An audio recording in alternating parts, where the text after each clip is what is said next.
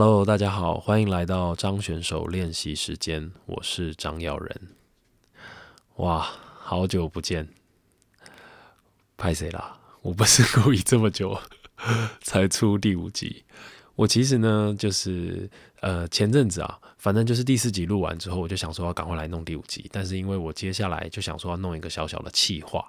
那。因为在在那个时候就开始要克服一些技术上的问题，所以就拖了一点时间。而且在那个第四集之前啊，我尽量都想说要让自己维持就是一个周更的频率，就是一个礼拜一集这样。结果没想到呢，第四集就一拖 就拖了快半个月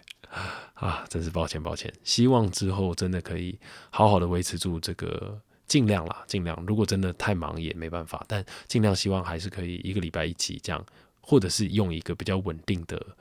就是频率来推出这个 podcast，不要拖我这么久。这样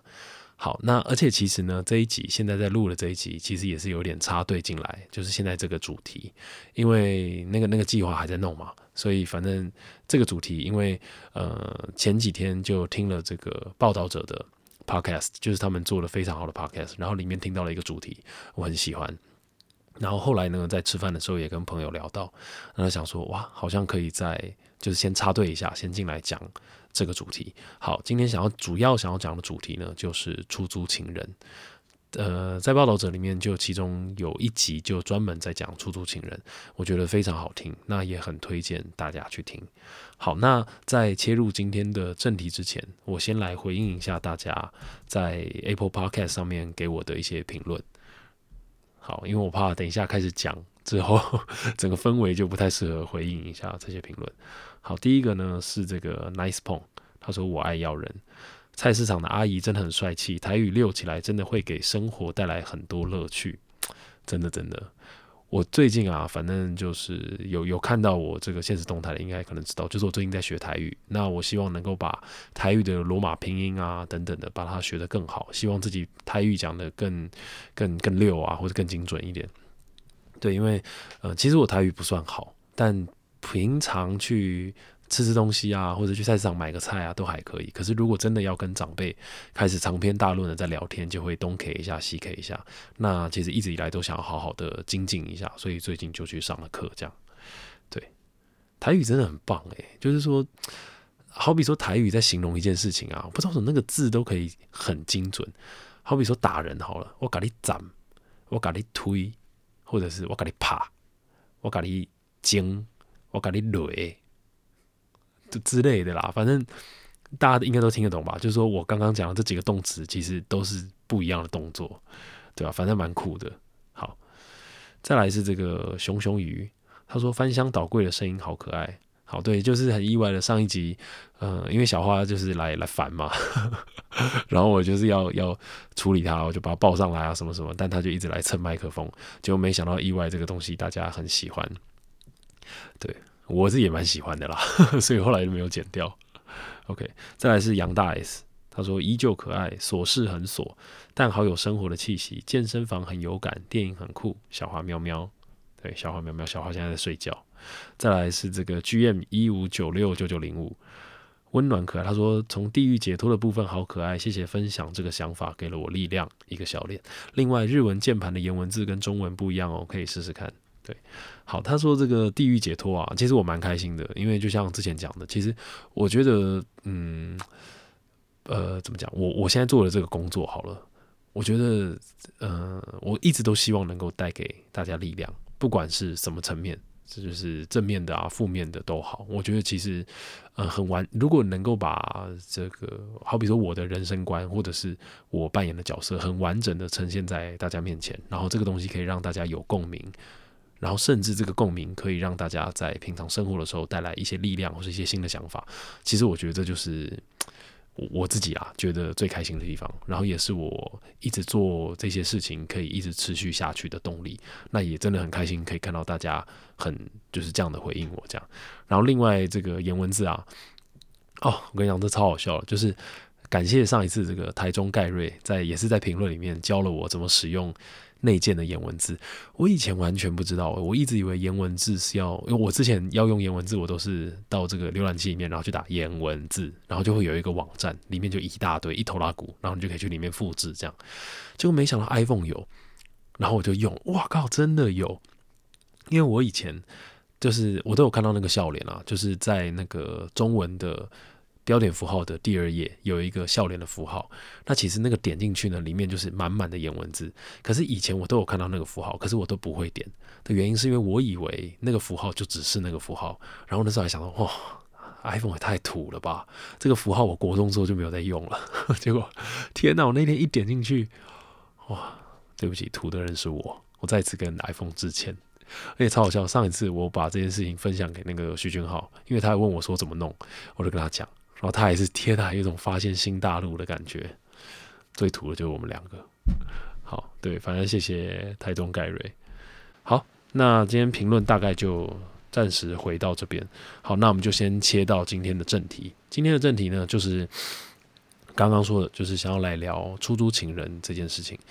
嗯，不知道大家知不知道什么是出租情人？那出租情人呢，其实就是字面上的意思，就是今天呢，你花三个小时的钱，就是他每一个小时都会算一个时薪，然后你花三个小时的钱，你可以租到一个男朋友或是女朋友。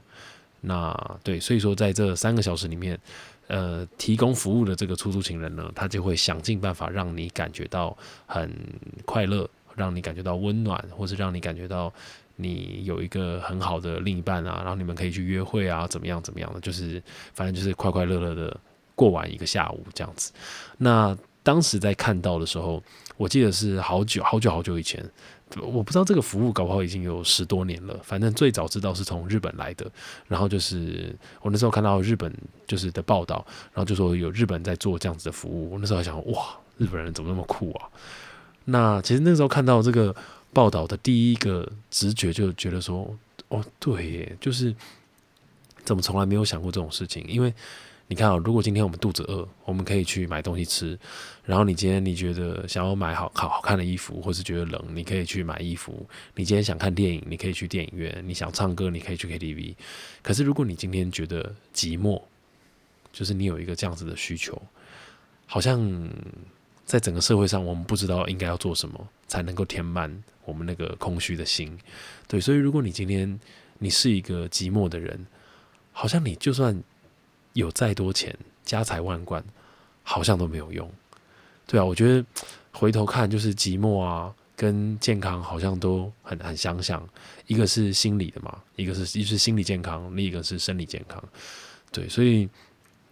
呃，后来就是在在看到的时候，就会有这样的感觉，就会觉得说，哇。好像在整个社会上，我们并没有一个方法可以去填满我们的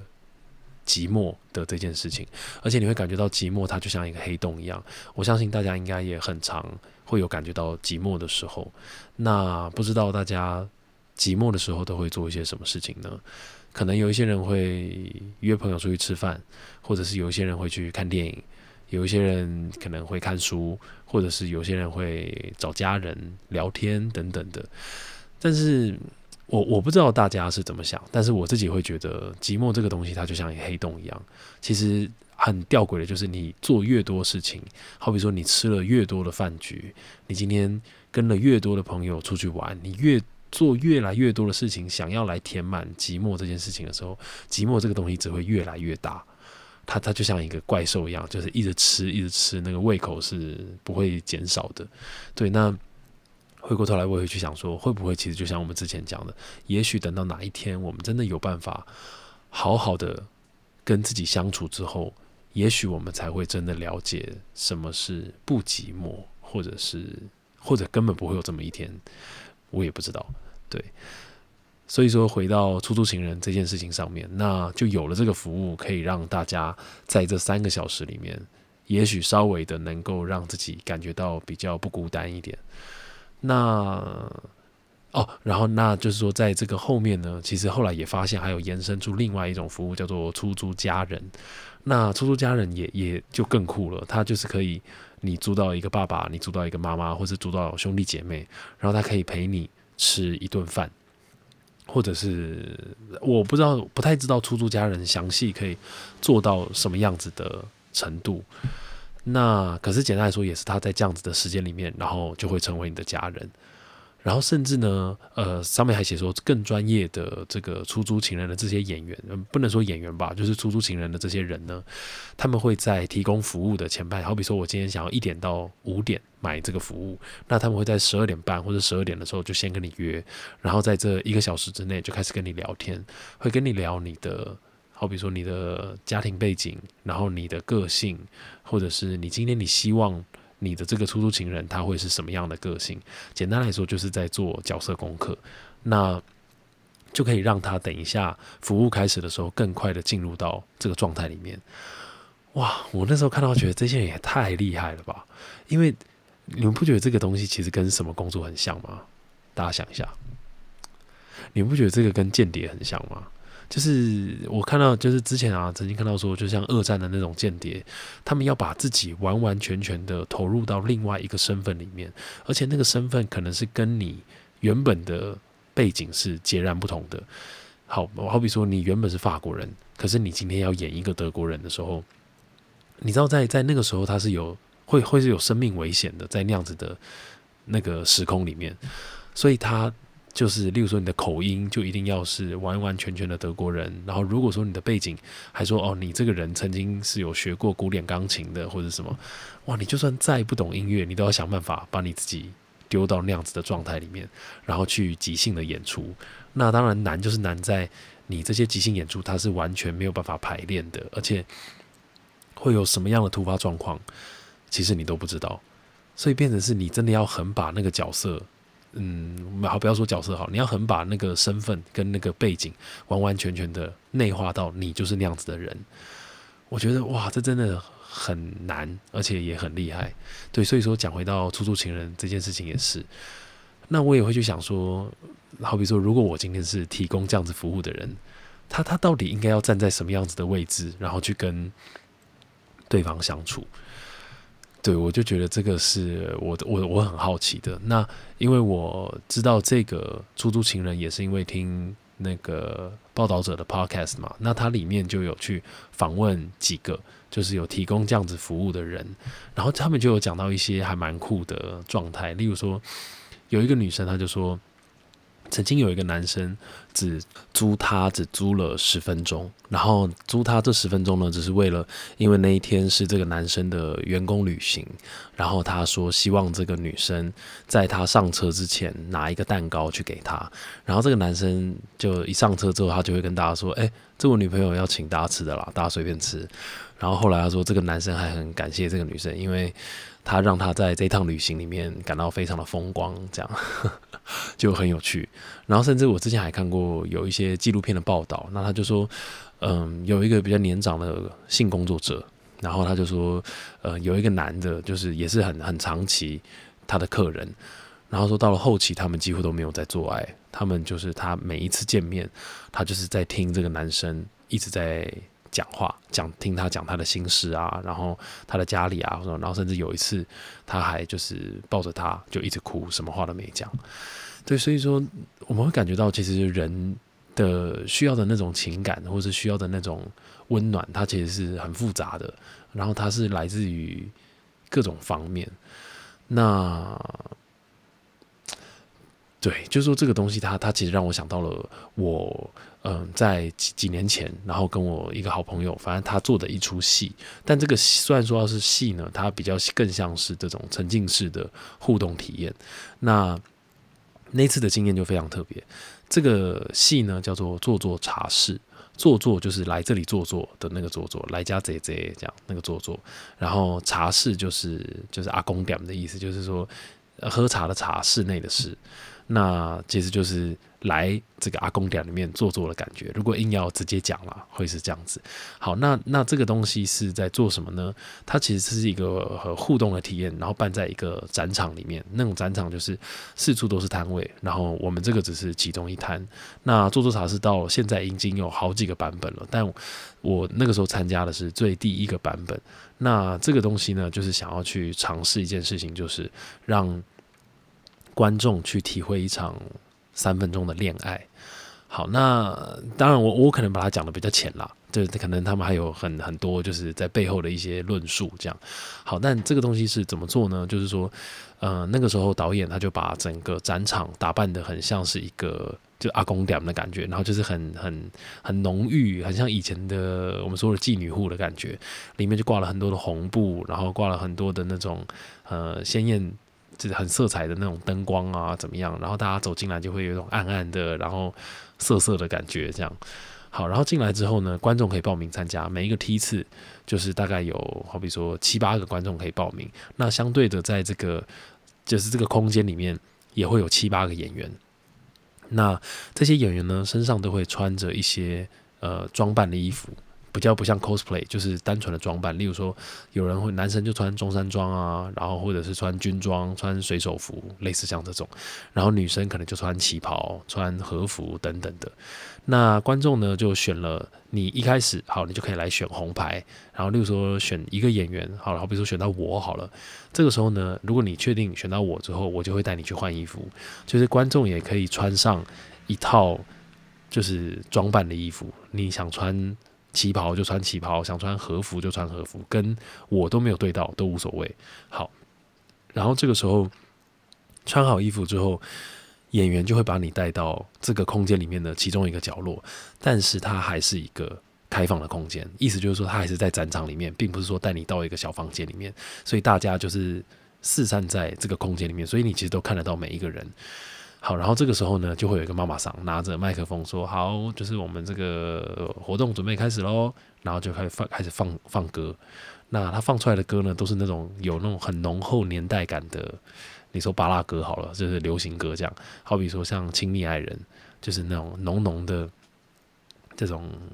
上海啊，或者是怎么样的感觉，然后音乐就开始放，就是那样。今夜还吹着风，想起你好温柔。然后大家就会，演员就会开始带着观众，慢慢的在音乐里面摇摆，然后就开始有一种要跳舞的感觉。然后轻轻都是很慢很慢的，然后也不会移动。然后演员就会慢慢牵起观众的手，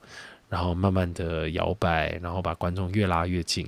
然后最后两个人会抱在一起，所以它就会有点像是这个 Free Hug 的 Turbo 版。然后在这三分钟里面呢，就会好像两个人真的就是一对情侣的感觉。然后当然演员要做的就是让你相信嘛。那我我那个时候也就是接触了很多，就是有男有女啊，各各式各样的人。然后我那个时候有一种很特别的感觉，就是。虽然只有三分钟，然后虽然你面前的这个人你根本不认识，可是不知道为什么，就是当两个人抱在一起，然后你知道两个人抱在一起之后的那种距离感是很特别的，因为你甚至可以闻到对方身上的味道，然后你可以摸到他衣服的触感，甚至你牵他的手的时候，他有没有在流手汗，你都知道，或者是你有没有在流手汗，他可能也知道。然后甚至有一些人的手可能会发抖，然后或者是有人会紧张之类的。那好，反正就是在这三分钟里面，然后大家就开始慢慢的跳舞，然后两个人抱在一起。然后到三分钟一结束呢，就是这个歌一唱完之后，然后这个妈妈桑就会非常拿着麦克风很大声，然后不解风情的说：“好，谢谢大家，我们今天这个服务到此结束。”然后就硬生生的把大家给拆开，这样。那其实那也是故意的啦，就是说希望大家去体会这个之间的差别。然后那个时候让我印象最深刻的就是有很多很多人，就是好比说我我带的一些观众，一结束之后，然后马上就哭了。哇，那个东西真的让我很很很震惊。但我的震惊并不是说震惊他们哭了，而是震惊原来这件事情对他们的影响这么大，就是。这个之间给出来的那种力量，那个力量可能不一定是字面上的力量，而是他心中的一些冲击啊，或者是什么。那后来很多观众就会有留言，大家就说觉得就是那种爱、那种温暖，好像真的。而且最神奇的就是，虽然只有三分钟，你会感觉到你好像认识这个人，认识了一辈子的感觉。我我不知道大家能不能体会那种感觉，就是你今天你你突然。跟一个人聊天，可能你们才刚认识，可是你会有一种哇，我好像跟这个人认识很久的感觉，但是又不是那种相见恨晚，就是好像会在那个 moment 里面，你就会你会脑补完你们的一生的那种感觉，就可能很像很多电影会演的那种。对，所以那一次的，就是整个经验下来，其实给我的印象很深刻。然后我也会去感受到，就是那种陌生的熟悉的这种爱，好了，这种情感，因为。后来也有很多观众就是在聊的时候，他们都会说，不知道是不是因为对面这个人是我完全不认识的人，我知道从今天之后我都不会再看到他了，所以我反而可以很勇敢的把我一些心里面没有办法投给我喜欢我的爱人，或者是投给我的家人、我的朋友的一些很私密的情感，我可以毫不犹豫的投到对面这个人身上。然后我我觉得我那个时候就有很深刻的感觉到这种。感觉就是你会感觉到有一些人抱着跳舞跳到后来，可能一开始很紧，可是到后来他会抓你抓的越来越紧。然后当然他他他给你这样子的力量，你当然会把他接住啊。然后对，甚至有一些人有有一些人甚至在在抱的后面就开始哭了。然后哇，真不知道该怎么说，对啊，尤其是那种你你不知道。因为你你知道今天开始之后，你都不会再遇到这个人了，所以那种情感你反而可以比较勇敢的去讲出来。因为我相信，嗯，大家心中一定都会有一些难以启齿的秘密，那种秘密是你没有办法对朋友或是对家人讲的。对，可是今天你面前的这个人，你是根本毫无就是不会有任何包袱的，对啊，在那样子的状态里面，可能就你就可以更自在的去跟他相处。好，但是又要再讲回来到，因为他是出租的，然后他是有时间限制的，所以就是会想到很很多。我觉得，例如说，嗯，我相信不是每一个人，当然我我们每一个人都有从出生就会有家人，可是随着就大家慢慢长大，可能有一些人跟家里的状状态不是很好，或是跟父母的感情不是很好，又或者是。父母已经不在了，等等的，就是我觉得，我我始终相信，就是寂寞的人绝对占整个社会的大多数。那而且这些寂寞人都没有错，就是因为，哎，我也不知道怎么讲。我觉得就是说，现在可能整个社会的相处方式吧，或者是怎么样子，都很容易，嗯，人就是很容易就是被孤立起来了，那就像一个孤岛一样。所以，我。去想就是出租情人这件事情的时候，我其实最让我会很不知道怎么去想象的，就是因为我觉得情感它是需要花时间去累积的，而且你投入情感投入的一定都是真的，不可能我们花时间然后去投入一段假的情感嘛？那那就会很没有意义啊！有更尤其是这段情感如果是建立在你想要去填满你心中的空虚这件事情上面，你就更不可能去演戏嘛。但是好，所以你今天你去建立了一个这样子的情感之后，然后他又是会需要互相依赖的。所以说，当你今天你这个依赖感被建立起来，然后中间又有信任感也被建立起来的时候，可是最后他却回到了一种在商言商的状态，就是他跟你说：“哎，你钱不够了，你要补。”或者是你今天你买了这个，你租了这个出租家人租了一年，可是你把你的。一生的家财都耗尽了，那哇，然后你面前的爸爸、你的妈妈就说走就要走了，他今天就变成一个你你买不起的商品的时候，然后你你会突然就是那个信任在那个当下就被破坏掉了，然后哇，我觉得那个难过真的是很很难以不知道要怎么去形容，因为你会觉得你自己。不但好像有一种不知道被背叛，或者是又回到了自己一个人，我觉得那个失落感会比你去找这个服务之前来的更大。对，所以我现在就就对啊，就会很难以想象说，在出租情人这样子背后，嗯，人要怎么去面对？就是回过头来，你还是要自己去面对自己的空虚跟自己的寂寞嘛？那应该要怎么做呢？对啊，不知道。不过。我觉得我的工作啊，很特别的，就是，嗯，如果当大家在嗯觉得寂寞或是觉得孤单的时候，大家可能会去看电影，或者是会去听歌。那如果在这样的状态里面，可以让大家得到一点点力量的话，其实好比说我在做这件事情的时候，我也会感觉到同样的也得到这些力量，所以。对，这就是蛮特别的地方，所以这也是我不管在演戏啊，或是在唱歌，或是在做创作的时候的一个初衷吧，就很希望说能够在这样的过程里面，能够给一些。就是给大家力量，然后去度过一些比较嗯痛苦的时期，或是比较黑暗的时期，这样。那当然，在今天整个节目的最后，其实并没有要给出一个什么答案，因为我觉得我也没办法给出一个答案，就是关于寂寞啊，或是关于孤单，甚至是我们应该要怎么去面对这件事情。因为到最后你会发现说，其实好像它是一个一辈子的课题。那不管是我们要怎么样去面对自己，然后面对痛苦、面对孤单这件事情，其实都。还是很需要学习的，对。那如果大家有什么想法的话，也很欢迎大家就是写留言给我，或者写评论给我这样子。那那个报道者那一集也非常推荐大家去听，就是报道者 Podcast 里面的出租情人。那今天的最后呢，因为我在做这一集之前，其实有重新去看了两部电影，一部是《云端情人》，另一部是《空气人形》。哇，这两是两部都是大师的杰作，非常推荐大家去看。那在《空气人形》里面呢，他们有用了一首诗，这首诗是日本的一个诗人叫做吉野弘，他写了一首诗叫做《生命诗》。那在戏里面就是用裴斗娜的声音把它给念出来。那我听到的时候，我觉得这首诗非常非常美。然后，虽然他也并没有讲到什么生命应该要怎么样，应该要怎么样，可是我觉得，我我看完这首诗之后，我觉得他给了我很多力量。那今天在这个最后，就想要用这个来当今天这一集节目的结尾。那也希望如果有办法可以给到大家一些力量的话，那就就很很棒。这样好，现在接下来呢，就是这个吉野红的生命史，念给大家听。